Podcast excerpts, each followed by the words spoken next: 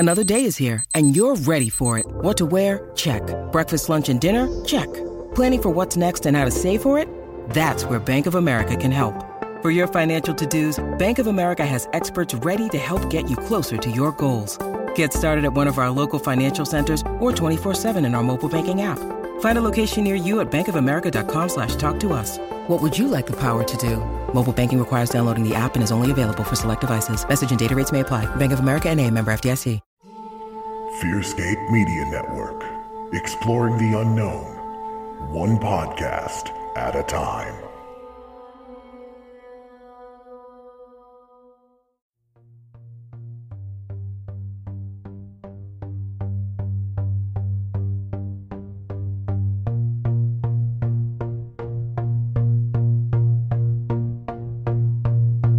There are phenomena that exist all around us.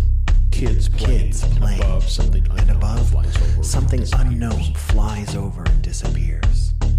People driving People at night, night seeing huge, huge creatures, creatures cross the road. People waking up, up to find their cabinet doors ripped, ripped open in their kitchen. Strange things happen, Strange things happen every day around the world and seemingly at the same time and area. But are these occurrences but are connected? These occurrences connected? This, this is what we are here to explore and are trying to understand. Join us on our journey, Join us on our journey to uncover what we call the, the Convergence Enigma. And welcome back, ladies and gentlemen, to the penultimate season four episode of The Convergence Enigma with Josh and Stefan. I am your host, Stefan Gerhart, joined as always by the man with no chin, Josh Rutledge. Uh, I think I have an extra chin, actually. See, uh, I was trying to give you a compliment. Although my extra chin is getting smaller, I've lost Stop weight. Flipping it around. It's gross. It's uh, la, la, la, la. It's kind of like silly putty. I'm like, I want to put some newspaper against it. Well, I'm just, it's my rooster. It's my little, whatever or it's called down there. The thing. Uh, yeah, I don't know what it's called. The uh, oh, Gib- it's like giblet. No, giblet. No. Gil- giblet. Is that, is that I don't it? know, but I can I do. Uh, I can do SpongeBob with mine. Ah! Yeah, we're going to get sued now. uh, anyways, like we said, this is our second last episode of season four. What an amazing season this has been, man. Like, I just got to say it's been. Yeah. Um, you know, we we started the we started the season with the change up of the name, going from Fearscape Paranormal to the Convergence Enigma. We've got on the Unx network, but doing awesome stuff on there. If you're not uh, listening to us or the other great shows on the Unx network, make sure you mm-hmm. check it out. Um, and uh, you know, you talk about the end of it being the end of season four, and um, you well, know, not only not only that, cut you off. Like we've moved to YouTube. Yeah, well, we we've always been on, but YouTube. I mean, to, to yeah. actual video footage video, shows right. with our interviews and with us. Yeah. Uh, It's awesome, man. Yep. So even this one where there isn't a guest, it's just our two smiling faces. Smile. R two D two. Um, then, uh, you know, you still get to see us in our the backgrounds that we happen to pick for the random shows that we do. So. Yep. So, Josh, speaking of backgrounds, uh, give them a little heads up about what today's episode is going to be out before we talk about what's going on next season. Yeah, so this episode today, we're going to be talking about the Varginha Brazil case. I said it right. Not Virginia. That's in Not America. Virginia. No, it's Varginha. And I actually looked up, and there is some correlation, I think, between Virginia in the U S and Varginha in the Brazil, uh, mainly in like the terminology. Like it, it's not a person's name; it's it means something in a language. Yeah. Anyways, the land of the so, virgins. I thought. Yeah, that's. I don't know if that's the case, but anyways. um In either case, uh, U S or Brazil. So, uh, yeah, this is a pretty big case. James Fox just recently released, you know, his new documentary is covering the case. So we'll talk a little bit about that documentary in the show today and some kind of ancillary things that, you know, our, our big thing, right, is our show is we're looking at how are these things related. And um, when I saw the documentary at U F O Congress for the first time, and then my own research into the case, there are a lot of uh, corollaries with some other cases that we've talked about on the show. So we'll get into some of that too. I'm excited, man. So of course, uh, you know, this is our penultimate show. We've got one more after this. We've got our season finale coming up in two weeks with Doctor Lynne Kitei, who I've been waiting to speak to for a very long time. Uh, I'm just super pumped. She is the like expert yeah. on all things Phoenix Lights. Phoenix Lights, right. I mean, and, and she's really the one that's kept it alive. Right? Yeah. And I mean, a lot, you know, So it's it's it'll be really good to talk with her. You know, she has her big event that happens every single year. They have they continue to add uh, new evidence and new interviews and things to it. So yeah, it'll be to fantastic. The documentary. Yeah, I got to go to it this year, the twenty-fifth anniversary of the Phoenix Lights, and I got to watch her documentary in a movie theater. Um, got to see the Par- Paranormal Ranger guys for the first time, which who we just got to meet as well yeah. uh, while we were out at um, our MUFON Field Investigator Boot Camp. Uh, that we yep. did a few weeks ago. That was a lot of fun. Yeah, the Paranormal Ranger guys that are on that episode of Unsolved Mysteries, they taught most of the stuff going on that whole weekend. And of course, our friend Mark D'Antonio as well was there teaching. So, yeah, I mean, I was, you know, as somebody who grew up uh, Southern Baptist and going to a lot of church camps that typically happen at church, I was disappointed to find that the boot camp did not involve a lot of boots. So. I thought you were going to start talking about uh, Vacation Bible School. no, no. No, but, you know, one thing I liked about, um, and we'll, we'll get talking about what's happening next season in a second, but one thing I loved about the Paranormal Rangers episode on um, uh, on Unsolved Mysteries and what they talked about is that he said, you know, a lot of people ask us, do you believe in Bigfoot? Do you believe in U F Os? And he said, believe is the wrong word. Believe is something you do. It's faith-based. Believe is something you do when you don't have any evidence. Yeah. And I was like, whoa. Yeah. Well, that's like, you know, we, we've talked about it before, even, you know, there it's no longer really the question even of if you believe in U F Os. It's uh, U F Os are a fact. I mean, yeah. governments around the world, right, have said U F Os are a fact. Mm-hmm. The question now really becomes, what are they and why are they here? Yeah, and that's where... And that's where I think the the more faith type stuff comes in, because, you know, there are people that think that, you know, they're illusions. There are people that think they're holograms. There are people that think they're aliens. I mean, it, it could be any number of things. And I think that's where the belief part comes in. But you're right. I mean, when it comes to things like Bigfoot and U F Os and poltergeist, there is documented scientific evidence that support these things. So it's mm-hmm. no longer a belief in those things. It's it's more of a, what is the nature of them, right? Yeah, what are they? Right. Yep. So why are they here? Speaking of why are they here? Uh, so we, like I said, next uh, in two weeks, we've got our season four finale. Doctor Lynne Kitei, you guys know that we always take off uh, around December. Uh, we're going to be taking an extended break this time, because when we come back for season five, season five, Josh, when we come yep. back for season five, we are coming back with something amazing. Now, in the meantime, I'm going to tell you, this is going to be a couple months now because we're retooling. In the meantime, you may get some bonus episodes. I think we're going to re-release the uh, Twas the Night Before Cryptid Miss with J D. Yep. Um, that'll get re-released. Uh, you know, maybe a couple uh, archived episodes here or there, just to, you know, keep you hasting for more. Um, yep. But we're retooling next season. You want you want to share a little bit about what we're doing next season? Yeah, so, um, you know, when we re- when we rebranded as the Convergence Enigma, it was the idea that there the concept that these all all of these different things, that parts of the phenomena, right, the U F O, Bigfoot, poltergeist, magical workings, et cetera, that they all kind of tend to congregate or uh, converge in a mm-hmm. given location, and so um, that's you know we rebranded that way. That's what next season is going to be. It's going to be a deep analysis into a location, looking at these convergences that happen in that location. Um, so it's looking at all of the different type of phenomena, pulling it together to to, to really kind of um, really provide evidence for the theory that these convergences happen. Mm-hmm. And I, the first one we're doing, right, the first one, Uh, if you want to tease a little bit, uh, Stefan uh, is in the Appalachias. Yeah, so uh, next season is going to be titled Dark Appalachia, so or Dark Appalachia, depending on who you're talking to. But we're going to be looking into Eastern Kentucky, West Virginia, Virginia, even up to the Hudson Valley. Uh, what's up with the Appalachian area? What's going on? Why are there so many convergences? Expect interviews, research. Uh, you're going to see uh, just all kinds of stuff. We are changing it's, some things up. Yeah. It's going to be one giant topic for the whole season. Um, and it's going to be absolutely phenomenal. We're going to cover Mothman. We're going to cover the Flatwoods Monster. We're going to cover Injured Cold. We're going to cover everything with deep dives. And hopefully we're going to get some interviews with some people that were actually there uh, yeah. and, and go from there. And we're going to be researching. And the cool thing about next season is, is that we hope that you become part of this research with us by joining our new Patreon. Yep. So uh, patreon dot com slash T C Enigma. That mi- that mir- that mirrors all of our social media accounts. So that's how you can find mm-hmm. us on social media. So that's actually, I think it's The C Enigma. Pardon me.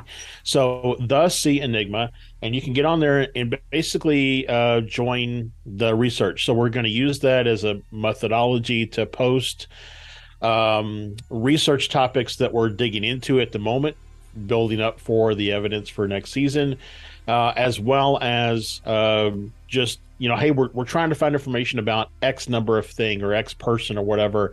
And this is a way for you to get in on the investigation with us. And it's it's not um, there's two different tiers. One just kind of like shows your support. One actually gets you into the discussion and conversation. So we yeah, love we'll, it. We'll be discussing. If you all would join. And uh, we're calling it the Provenience Obscura Society.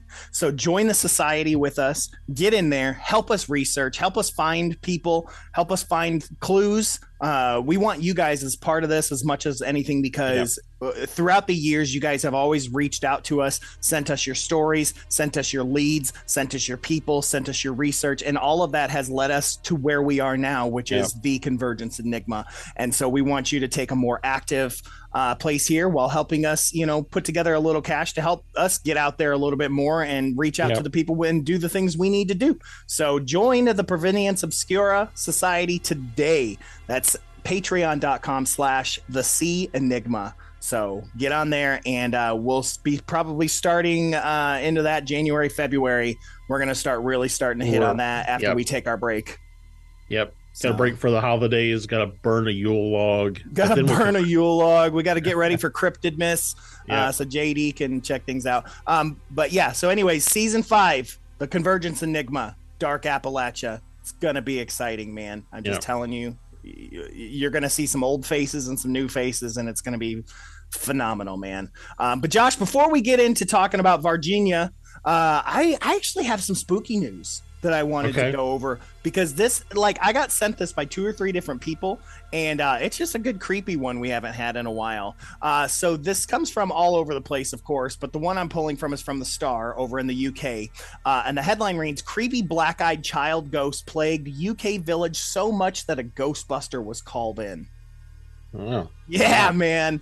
So a paranormal investigator was called to a beauty spot in Staffordshire after receiving reports that a creepy black-eyed child had returned thirty years after her ghost was first spotted.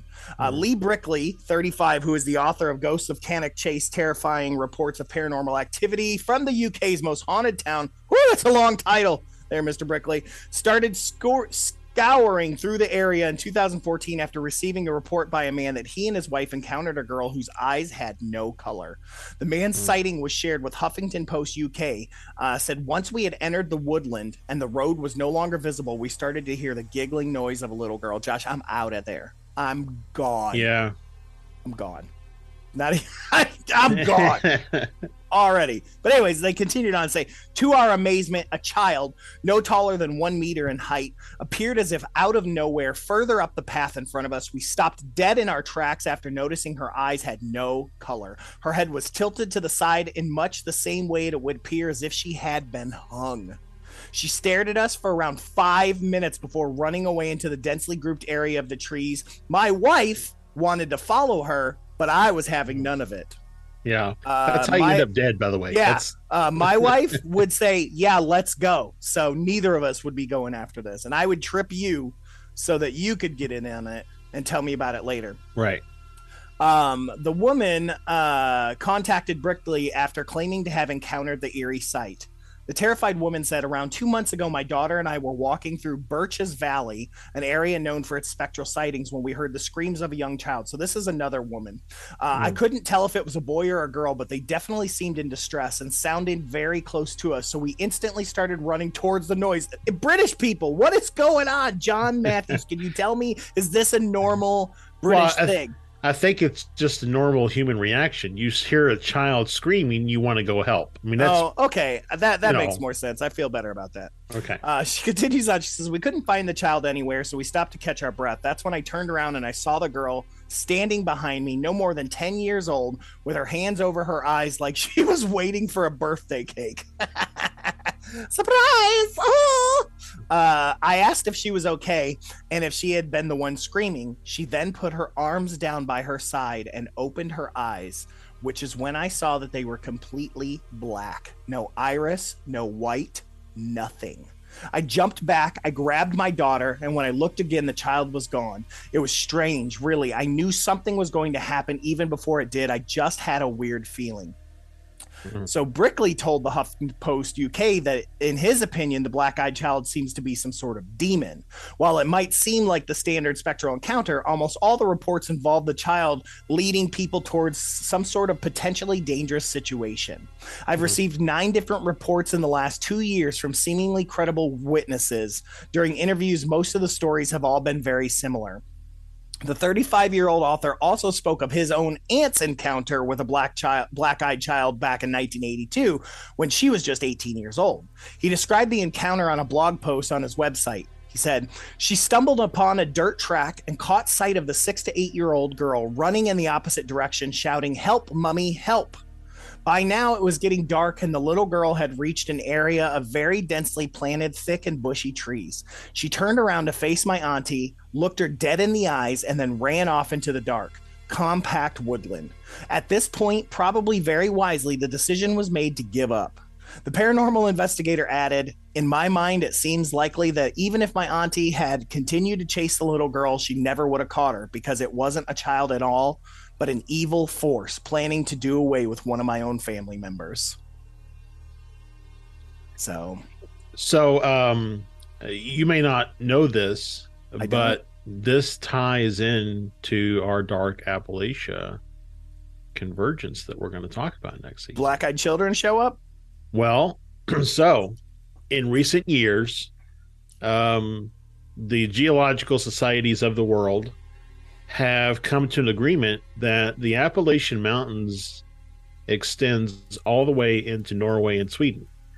You know, because it's the oldest it's the oldest mountain range in the world, yeah. And it goes back to a time when all the continents were connected. You know, Pangea and everything. Mm-hmm. And then as we spread apart, the mountain range is broken up and now occupies a couple of different areas of the world. But the area that you're talking about is near Uh, section of the Appalachian Mountains, and you may, may recall in um, the show Hellier, as well as uh, other accounts, that people in the West Virginia and Kentucky area of the Appalachians do talk about hearing children screaming mm-hmm. in the mountains, and kind of like a baby crying, almost like they're being called into the area. There's a lot of disappearance yeah. cases that involves that. So In a, in a roundabout way, uh, you have talked about a case tonight that is related to what we're going to talk about next. Oh, next man. Week. You know, that makes me want to re-release our Black Eyed Children episode in the meantime.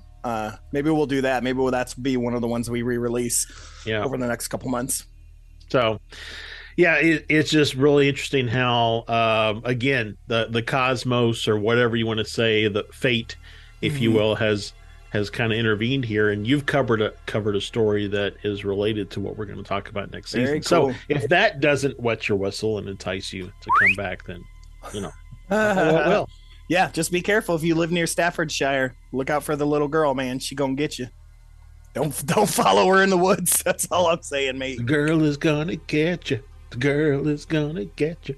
Whoa, here she comes. You. She's a man eater. Literally, she will eat. Literally, you. yeah. Literally, it's, skin, it's probably you. a skinwalker is probably what it is. All right, Josh. Now that we are seventeen minutes in, let's dive right into this because I know people love that. Yeah. Um, but no, let's get talking about um, our case that we're talking about for our second to last episode. Man. Yeah, Varginha. Varginha. Um. So for those that are on YouTube, that are watching the show on YouTube, um, I will be uh, throughout the show, you'll be able to see some pictures and things from the case um, if you're on the YouTube version. But also there's, in my background, uh, in Varginha is uh, the monument that they built to the case uh, because they were just so, uh, so many people were witness to it and were involved in it. So... Anyways, uh, if that if you haven't figured it out, that's your cue to now go to YouTube and, and watch the episode there. So, um, all right, the Varginha Brazil case. Uh, by the way, I, I love saying Varginha. In fact, I'm going to start calling Virginia U S Varginha just because it's fun to say.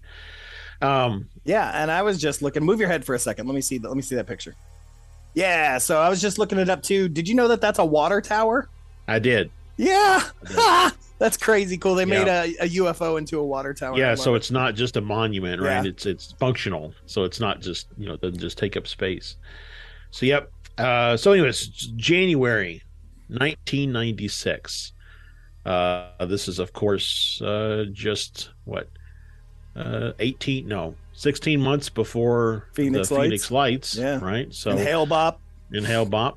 Um, but... Uh, Basically, uh, this is an actual case that involves uh, alien humanoids that were seen and, and touched by a number of people.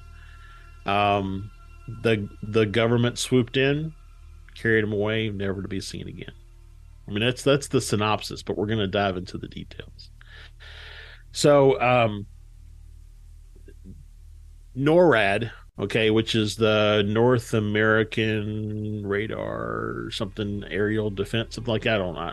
Somebody who's listening can can comment and say, you're dumb, you don't know what NORAD stands for. Anyways, it, all I know is is they track Santa Claus every year. Um, so, Amen. Um, so, um, but they had reported uh, to um, the Brazilian government Uh, that they were tracking um, U F Os over their airspace in uh, January nineteen ninety-six.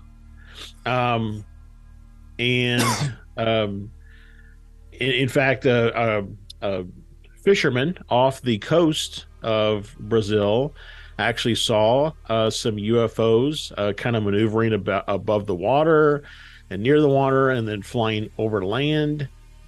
Um, so there's, there's just, there's, so there's sightings. Okay. Then you, then you've got a guy, um, who was driving along and sees this U F O come up over his, over his automobile and then crash. And he's the sole witness. Okay. He was the sole witness that saw the U F O crash. Um, and he gave a video testimony at the time um, about what he saw, and then he disappeared. Oh, classic. So it's not just the United States, huh? Yeah. Um, so what he talked about, what he saw, though, was this craft coming over. Um, it, he said it kind of maneuvered like it was sluggish, like it they were fighting, in his words, they were fighting to to keep control. It kind of like flew over to an area a little bit um, to his left, and then it kind of pulled back around to his right, and then ultimately uh, crashed into a field, uh, into a, a cow pasture um, about a hundred or so yards from a farmhouse.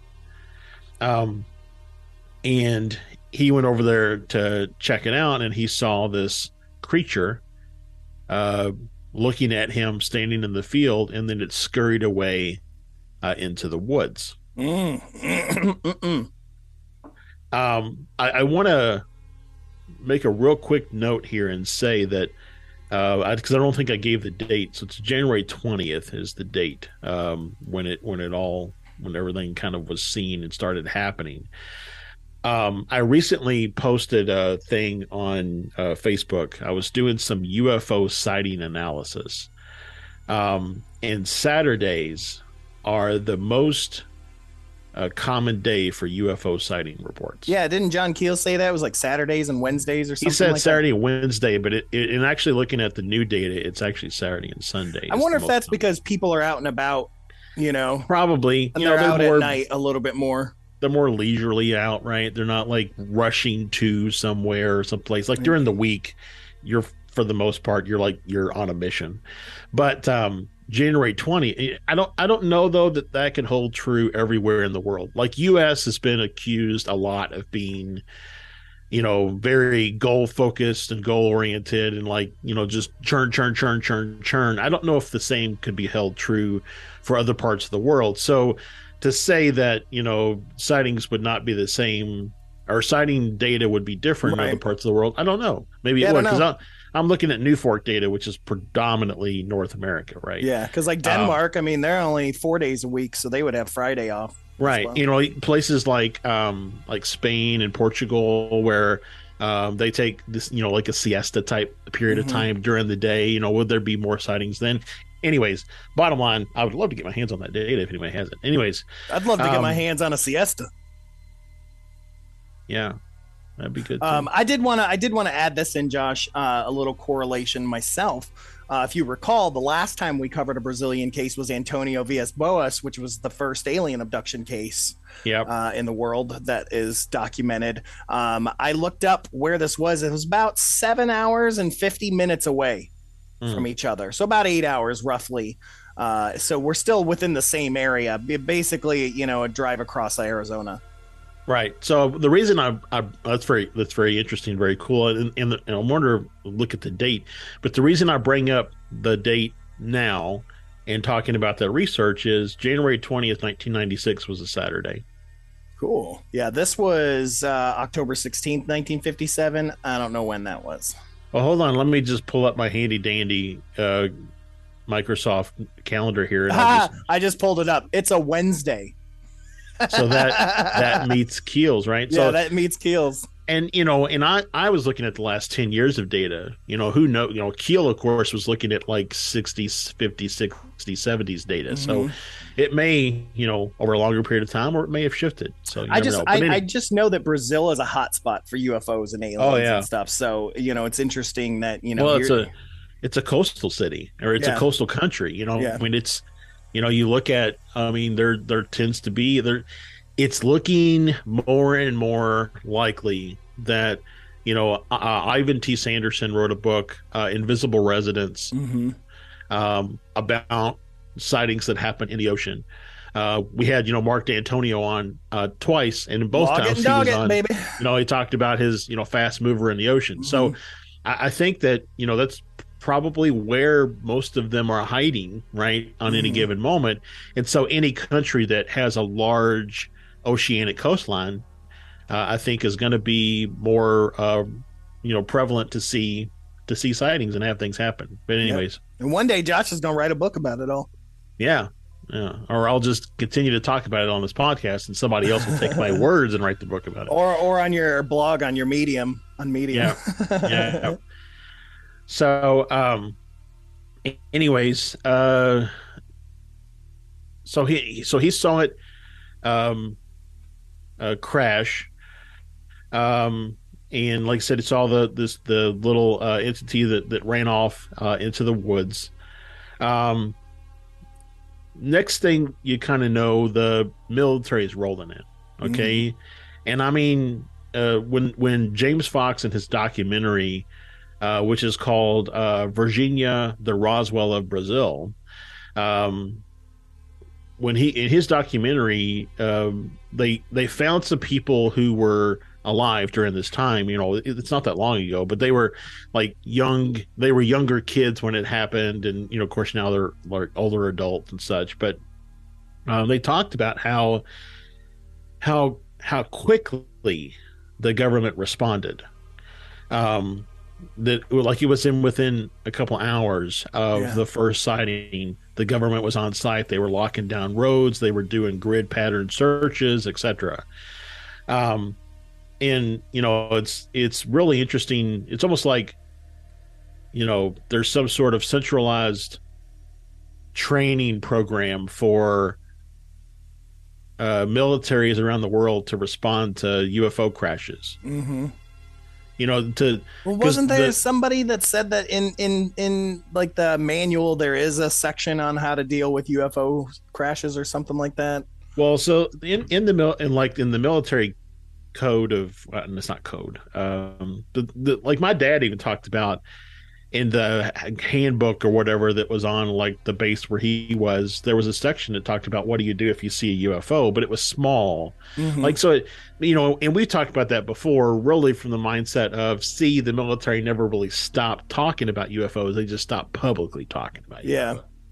Yeah. Um, but, you know, it, it, it really does feel like there is some sort of a, you know, U F O response framework, if you will, that governments around the world are following, because the way that the uh, Brazilian government responded to this case is almost exactly like step by step the way that the U S the U S government has been reported as responding to crashes as well. So it's, again, it, it kind of feels like there's a framework out there somewhere. It's probably not called like, you know, U F O response framework or something, but It, there's a process or a policy that exists that has been made um, available to militaries around, at least probably with, you know, whoever the allies are. Right. Um, maybe maybe that's a FOIA for the Black Vault folks to figure out and have, you know, go right. after.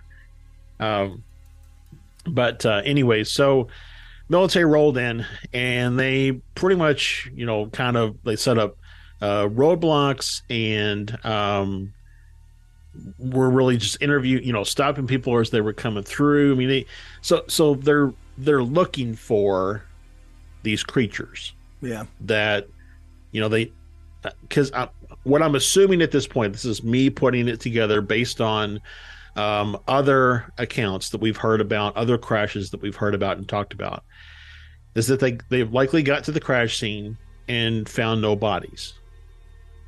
So if there were no bodies, they must Nobody. be somewhere nearby, right? So then they start doing the investigation or the search to try to find them nearby. Right. No bodies. Who can? No, no, no. See, I can't. Can't not. It's like it's like yeah. shaving a haircut. Yeah. It's no. Um. So the uh, there are two um, entity captures or, or sightings that occur. Um, the the first that we'll talk about is uh, some fire uh, firemen uh, that were local. Um, people saw a creature uh, that had kind of gone down a steep embankment toward the woods, and boys were throwing stones at it. Because that's what that's what like boys was, do. My, like I, my my dad was in town recently, and we were out doing the night watch, and we were talking about, you know, if you know if if aliens do ever decide to land on somebody's front yard, they're probably going to get shot. I mean, it's yep. just you know, it's, especially it's, if it's yeah. in Arizona or Kentucky. So, but um, anyway, so they're throwing stones at it, trying to get a reaction, which is, when you think about it, that's kind of what we do with laser pointers, right? We yeah. beep, hit them with the laser pointer, try to get a reaction, um, which maybe that's just as offensive to them as throwing stones at them. You know, that's but, why the invasion's going to happen. Right, because we all use laser pointers. Yep. That's what it is. So, um, so it goes down this uh, steep embankment. Um, so the firemen uh, are called to go, and they go down the same embankment, and they cross a set of railroad tracks, and they enter the woods uh, to, to look for the creature.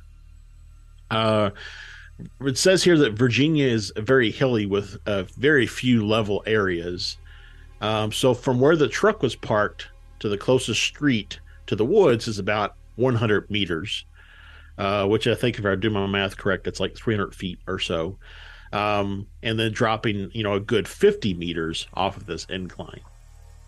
So the ragged path kind of runs down, uh, and near the bottom uh, is a railroad cutout, and anyone using the past ma- path must slip and slide down to the tracks to cross them and then go back up the other side, um, where the path kind of continues on uh, through the forest. It goes through an old fence, and you enter the woods, um, and it, it says here that, you know, it's, it's a it's a very treacherous path, um, and a lot of people struggle uh, to follow it.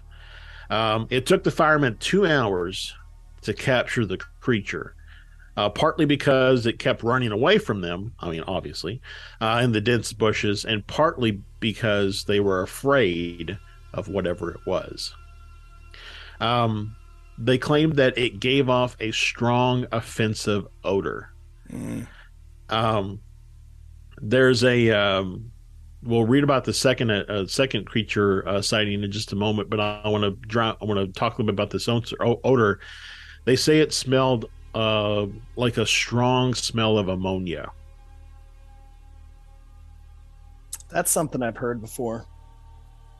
Now, um, I have uh, I find this tan- tangential statement here. Andy Weir, um, author, you know, wrote The Martian. Uh, he wrote a book called Artemis that talks about a colony on the moon. Mm-hmm. And then, like six months after that book came out, NASA announced that they're going to work on building a colony on the moon. We're going to call it Artemis. Right. Um, in his most recent book called Hail Mary, um, I don't want to give anything away for anybody who hasn't read the book, but there's a section in there where it talks about um, uh, uh, um, one of the participants in the book having a strong smell of ammonia. And it just, it really, it's really interesting to me that there's these kind of tangential information that's peeking its head and kind of non, you know, this is just fiction literature, like for the masses. It's not, yeah. you know, geared towards paranormal people, but anyways, so I thought that was interesting. But I too have heard uh, other people talk about yep. the smell of ammonia uh, when things get near, almost like, you know, makes you wonder if, like, you know, these creatures don't breathe oxygen, maybe they breathe ammonia. Yeah. Just because, you know, we we go a certain way doesn't mean they do. Yep. So um And so anyway, so they so they finally capture it, um, and uh, told him that, you know, they, they asked his commander to come out there and join them, um, and so they they carried it back up this long hill, and the commander had arrived, and as uh, as uh, an army truck with two officers and a sergeant, the creature was handed over to the army men with little or no discussion, and everyone left. Hmm. Um, and about, uh, so this, this, by the way, was around eight thirty a.m. Uh, is when this is happening on January twentieth. Um, around, uh, so that was eight thirty. It took them, let's say, an hour to respond, two hours to capture. So, you know, we're looking at like twelve thirty or so, uh, one thirty in the afternoon. Um, then around uh, two o'clock that afternoon, a jogger saw seven armed soldiers cross a small footbridge from the Santana district into a huge pasture immediately south of the woods. Uh, the bridge is at the bottom of a long sloping hill leading up across the pasture to the railroad tracks and higher up the street where the fire, fire truck had parked that morning. Um, two of the seven soldiers appeared to be carrying automatic rifles. Uh, all were wearing sidearms. From the footbridge to the street above the woods is at least six hundred meters or more. The jogger had intended to take a shortcut across the bridge, but decided not to because of the soldiers. um, and it says the soldiers walked up the hill and inspected a small grove of trees near the railroad tracks, found nothing, and then moved back towards the big woods, fading out in a broad V formation. Uh, the jogger saw them enter the woods. The witness continued jogging and then turned east into the street um, heading towards the Santana district. A minute or two later, the witness heard three distinct shots, pow, pow, pow, as if from a rifle, became curious and jogged back three or four blocks to the street overlooking the woods. By now, an army truck was parked there, uh, about where the fire truck had been earlier, and the witness could see four of the soldiers struggling up the long, steep bank with two bags, two soldiers to each bag. Jeez. One bag was squirming as huh. if something live was in it, but the other had no movement. Yeah. Other soldier, yeah. uh, other soldiers were inside the truck. The bags were heaved into the truck, and the truck sped away. Um, neither the witness nor the investigators know what was in the bags. So I do. Yeah. I mean, it it is possible they captured, you know, a wild animal, a dog or something. Who knows? I mean, but, Skin skinwalker. Yeah. um. At around dusk that afternoon, so around around six p.m. or so, uh, a short but violent hailstorm, and it says that this is quite unusual for that time of the year, hit Virginia. It broke windows, windshields, and caused other damage. Um, and it wiped out any prints or traces of the creature the three young women had seen. So this is... Um, now I want to talk about the what the three young women had seen. Yeah, this is the Silva it's, sisters. Yep, this is the Silva sisters. And so um, they were headed, uh, just kind of walking, and they decided to cut through this open lot. And as they're cutting through this open lot, um, the one up, well, it, I don't think they're all sisters. I think two are sisters and one is a friend or a cousin. But anyways, um, they're cutting through the the open lot, and they see this creature squatted down, like huddled against the wall of this open lot. And it's when you when you hear open lot, you know, depending on what where you live in the world, you may have a different picture. But it's actually, um, it, it's it's really a walled-in area, right? It, there's a there's a doorway gate that goes into it. There's a doorway gate that goes out of it on the other side. Um, it's a, it's surrounded by buildings, so it's kind of walled in, but it. But, you know, inside of it is just, you know, dirt and grass and flowers and everything else. So it's it's basically a lot that was probably intended to be built on and never was. So they're walking through this lot, though, and against one of the walls is this creature that's huddled against the wall. Um, they describe it as having um, kind of like brown, oily skin. Um, it was trembling. Um, like it was cold. It had big red eyes, mm-hmm. um, and what appeared to be little horns on top of its head. Yeah, and they had V-shaped feet. Like, this is a very famous image. Uh, there's even a statue of their description of it in Varginha as well. Yeah, so uh, the the feet were really interesting because, um, so you know, they they saw this. They freaked out and they ran away. They ran to, uh, yeah, to their to their uh, parents' house, and they told their mom, "You have, you know, what's going on." And so she went uh, with them uh, to investigate as well. And she reported seeing not the creature, but she saw um, feet, uh, footprints in the in the kind of mud in this area. And she described them as being, you know, that three-toed, yeah, uh, not. you know, footprint.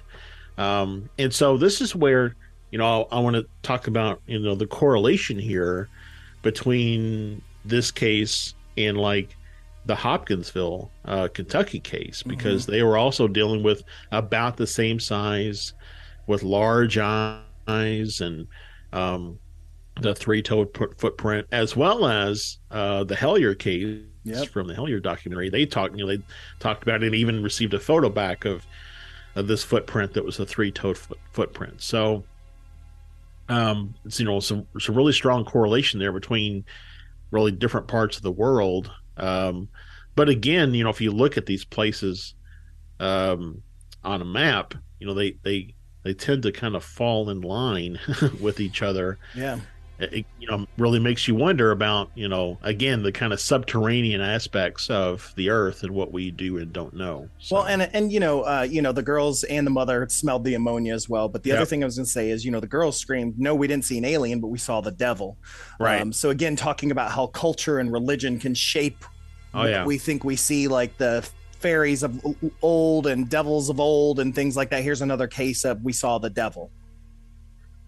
Now, um, there's another, and it, it, I'm I'm I'm going to pull this from me seeing the documentary from James Fox, because there's another account that in all the articles that I read online I could not find, and that is um, one of the uh, so some soldiers were driving around the streets of Virginia in a, a Jeep, and um, they spot the creature dart across the road. So one of them jumps out, grabs the creature with his hands, and wrangles him into the Jeep, and they go to the local hospital um, to to like do x-rays or something, like, you know, to to take x-rays or something of this creature to, to see what they're working with. That soldier who grabbed the creature later that day develops an illness that doctors cannot explain, and he mm-hmm. dies within twenty-four hours. Yeah, I, I was actually going to say one of the things that I researched and found was that uh, another close encounter was from a janitor uh, of a zoo. He was a zoo janitor, and uh, the the animals that he worked with, that he cleaned their stalls and things like that, like after his close encounter, within a few months died. Mm. And they think that maybe it was radiation or something from his close encounter. At least that's what he thinks. Well, and and apparently, like, a lot of the trees that were around the crash died off. Like, they were, like, you know, young, healthy trees, mm-hmm. and they and they all died off from whatever was in the area. So, I mean, it just, you know, it, it's it really makes you wonder, um, or, or not wonder, but it makes you think. Uh, be careful what you ask for, right? Yeah. There are a lot of people who want to have a close encounter, you know, that want to see a craft up close. Yeah.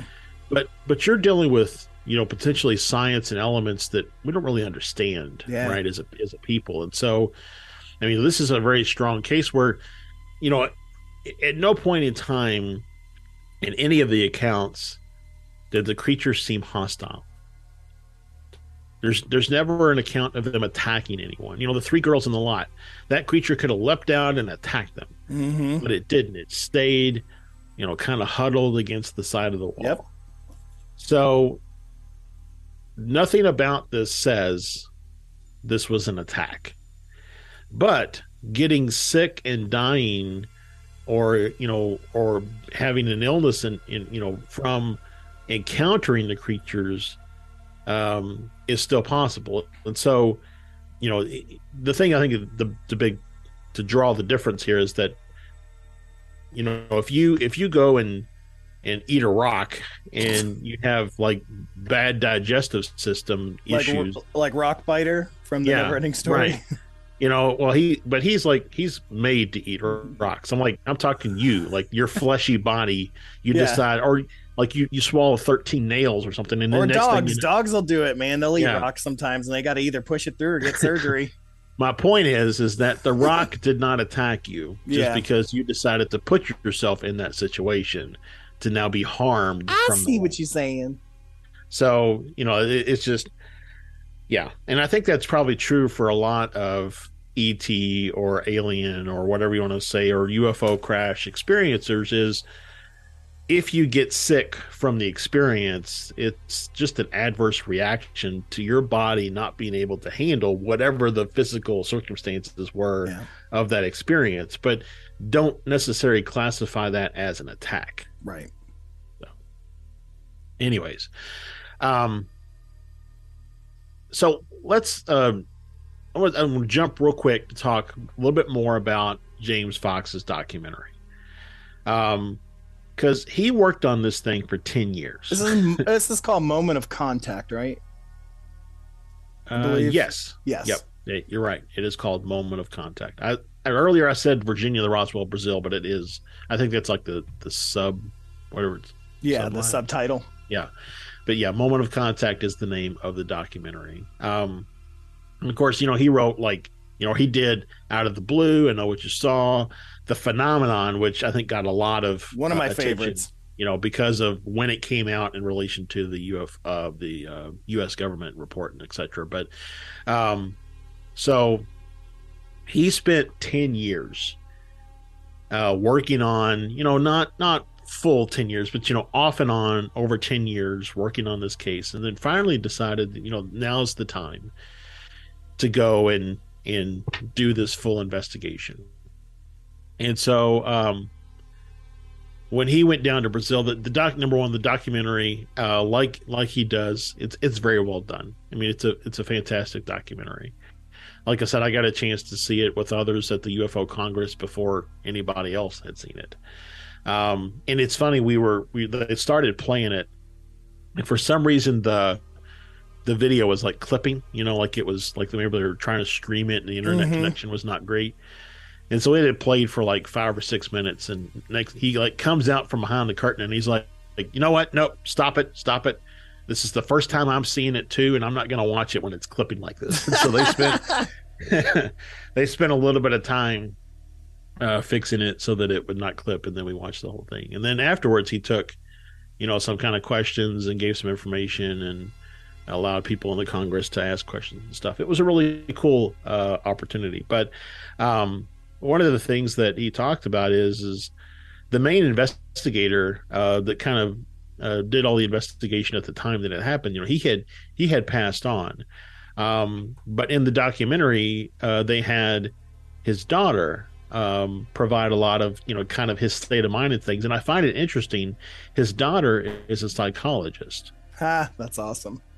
And so, um, you know, of all the people to be skeptical and potentially say, you know, this is just all in your mind, or, you know, it's metaphor or something like that, uh, she would be it. But no, she was, you know, remembered her father's state of being, and, and, you know, had the documentary actually shows some video footage and pictures that have never before been seen because Um, she had access to them, uh, being his daughter. So I highly recommend, uh, if you haven't already, to watch the documentary of the of the case, because it is it is very good.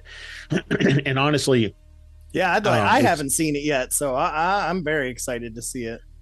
Uh, I mean, it's it's probably, along with The Phenomenon, one of his best documentaries, in my opinion, that he's done. Um. One of the things, and I and I forgot to mention this when we were covering when I was covering the details of the case, um, there was this actually this case involves some Men in Black sightings as well. Um, so the mother of the three girls that had their sighting, she says that later, um, that evening after she had, you know, kind of giving her statement to everything, um. Three men dressed in all black suits came and knocked on her door, and she had kind of invited them into the little um, ante room, you know, before you go into the rest of the house. Mm-hmm. Uh, what's it, I think it's called an ante room, but anyways, um, yeah, yeah, I know what you mean. And uh, they basically offered her thousands of dollars to recant and forget about this whole thing. And she said, you know, no, because, you know, that would have like mental, you know, mental impact on my daughters to say, you know, we, I don't believe you, or no one believes you, you know, to basically go down that road. And so she, she refused, and they, they, they basically threatened her um, in a non-direct way. And then they left. And she said they got into a big um, black sedan that had no license plate on it. That now that sounds exactly like, you know, some of Keel's uh, accounts of the Men in Black, you know, that right. They would be in like these big dark sedans or whatever. Um, the guy who was the only eyewitness to the crash, he's interviewed in the documentary. They found that he came back and they interviewed him. He was approached the same way. He said he was sitting uh, at a table in like a cafe, and three men walked up and said, you're just going to disappear. Ugh. And so he had, he said he had no ties to the area. You know, he didn't have wife and kids. So he, he left. He took their money and he left, and he disappeared for thirty years. Wow. So, um, yeah, you know, Men in Black, alien humanoids, Crash. And, and what's, what's really, I think, the most amazing thing of all of this is that it happened in a time where our technology allowed us to capture things that we didn't have in nineteen forty-seven for the Roswell crash. Right. You know, so like I said, there are, when you watch the documentary, there's, um, there's some video that was shown, there's some pictures that were captured for the sighting that happened out over the water. The, the, the fisherman I talked about in the beginning that took some pictures mm-hmm. out over the water, uh, that's shown in the documentary. Um, and, uh, yeah, it's just, it's, it's an amazing case. Um, and like you said, there, there is a lot of this along with the, uh, Antonio Villas Boas case. And I'm sure there are others, um, that have yet to be investigated, uh, for the area. And it, it just really, um, really makes you wonder, um, like you said, around the kind of cultural societal uh, norm around calling things the demon or the devil or whatever. How many other, you know, devil sightings have there been in the world that kind of got, you know, kind of go unnoticed or unmentioned? Yeah. Um, and, you know, and that's one of the things that, you know, we do, right, as we start to look at these convergences is, is don't look for U F O sightings, look for fairy sightings, look for light in the sky sightings, look, you know, look for all different types of things, look for devil sightings, look for demon sightings, and, and um, try to apply those cultural um, uh, labels that people use and what you're looking for to see if there are related uh, cases that are out there that have kind of uh, flying, flown, flown under the radar um, and not been picked up because they don't involve the word U F O or alien or extraterrestrial or yeah. Bigfoot. So. Yeah. So I put up a little picture of what uh, they thought it was to see there. Um, I would, did want to give the skeptical viewpoint, so might as well do it out there. Uh, in regards to the creature, uh, there was an official inquiry led by the Brazilian military authority. So, you know, I don't know how much we can trust that. Um, but they concluded that the Silver Sisters had actually come across a homeless, mentally unstable man nicknamed Modinho, which means covered in mud. Uh, so they think that it was just a homeless man covered in mud. I don't know, you know how that explains red eyes or horns yeah. or V-shaped feet or anything like that. Just the brown well, skin. And also, I mean, the smell of ammonia. Well, the smell of ammonia would, would was he like taking an ammonia bath every morning? Right. He, when he got, well, and, and then also they did describe him as being like three to three and a half feet tall. Uh, you know, I mean, I know there's some short people in the world. But right. That's... Well, the, the military also stated the aliens seen there were uh, uh, someone who had dwarfism. Um, so they said that a citizen known as Modinho, who probably had some mental disability and whose physical characteristics match the description, make it likely that the hypothesis that the citizen probably being dirty due to the heavy rains and seen crouching by a wall was mistaken by the three terrified girls as a space creature. So how do they explain the military guy that picked one up and then died? Oh, I know. Oh, I know. I mean, or or, or holes, the, holes everywhere. Or, or the janitor at the zoo, the first yeah. guy who saw it run off into the woods. I mean, right. you know. Yeah, there's uh, there's more holes in that in that cover story than Swiss cheese. So, yep. Um, but anyways, uh, bottom line, if this if it's not been clear, I I highly recommend you watch the documentary and yep. make it so. Do it now. Yep. Watch it. Check it out. Moment of Contact, the Roswell, uh, Brazilian Roswell case. You can uh, uh, you can rent it on Amazon Prime, or you can buy it on Prime, but I don't think it's available uh, really anywhere else right now. At the moment. Yeah. Cool. Well, thanks, Josh. I appreciate that, man. Again, we will be back in two weeks with our season finale with Doctor Lynne Kitei. It's going to be an absolutely fun, fun, fun. And then it's going to be a few months. So make sure you guys are joining the Provenience Obscura Society uh, at patreon dot com slash uh, the Sea Enigma, so you can figure out what's going on and you can help join us in the research. But we got to get out of here, Josh. Make sure to go to fearscape media dot com for all of our other shows and the convergence enigma dot com to see what's going on with us. Other than that, Josh, this has been Stefan. Keep your eyes on the skies. This has been Josh. The truth is now. And remember, folks, hold those blankets extra tight because things tend to get spooky when you're listening to the Convergence Enigma. No, really, seriously. Just remember, keep questioning, keep searching. All right, guys? Never give up, never surrender. Good night, everybody. Good night.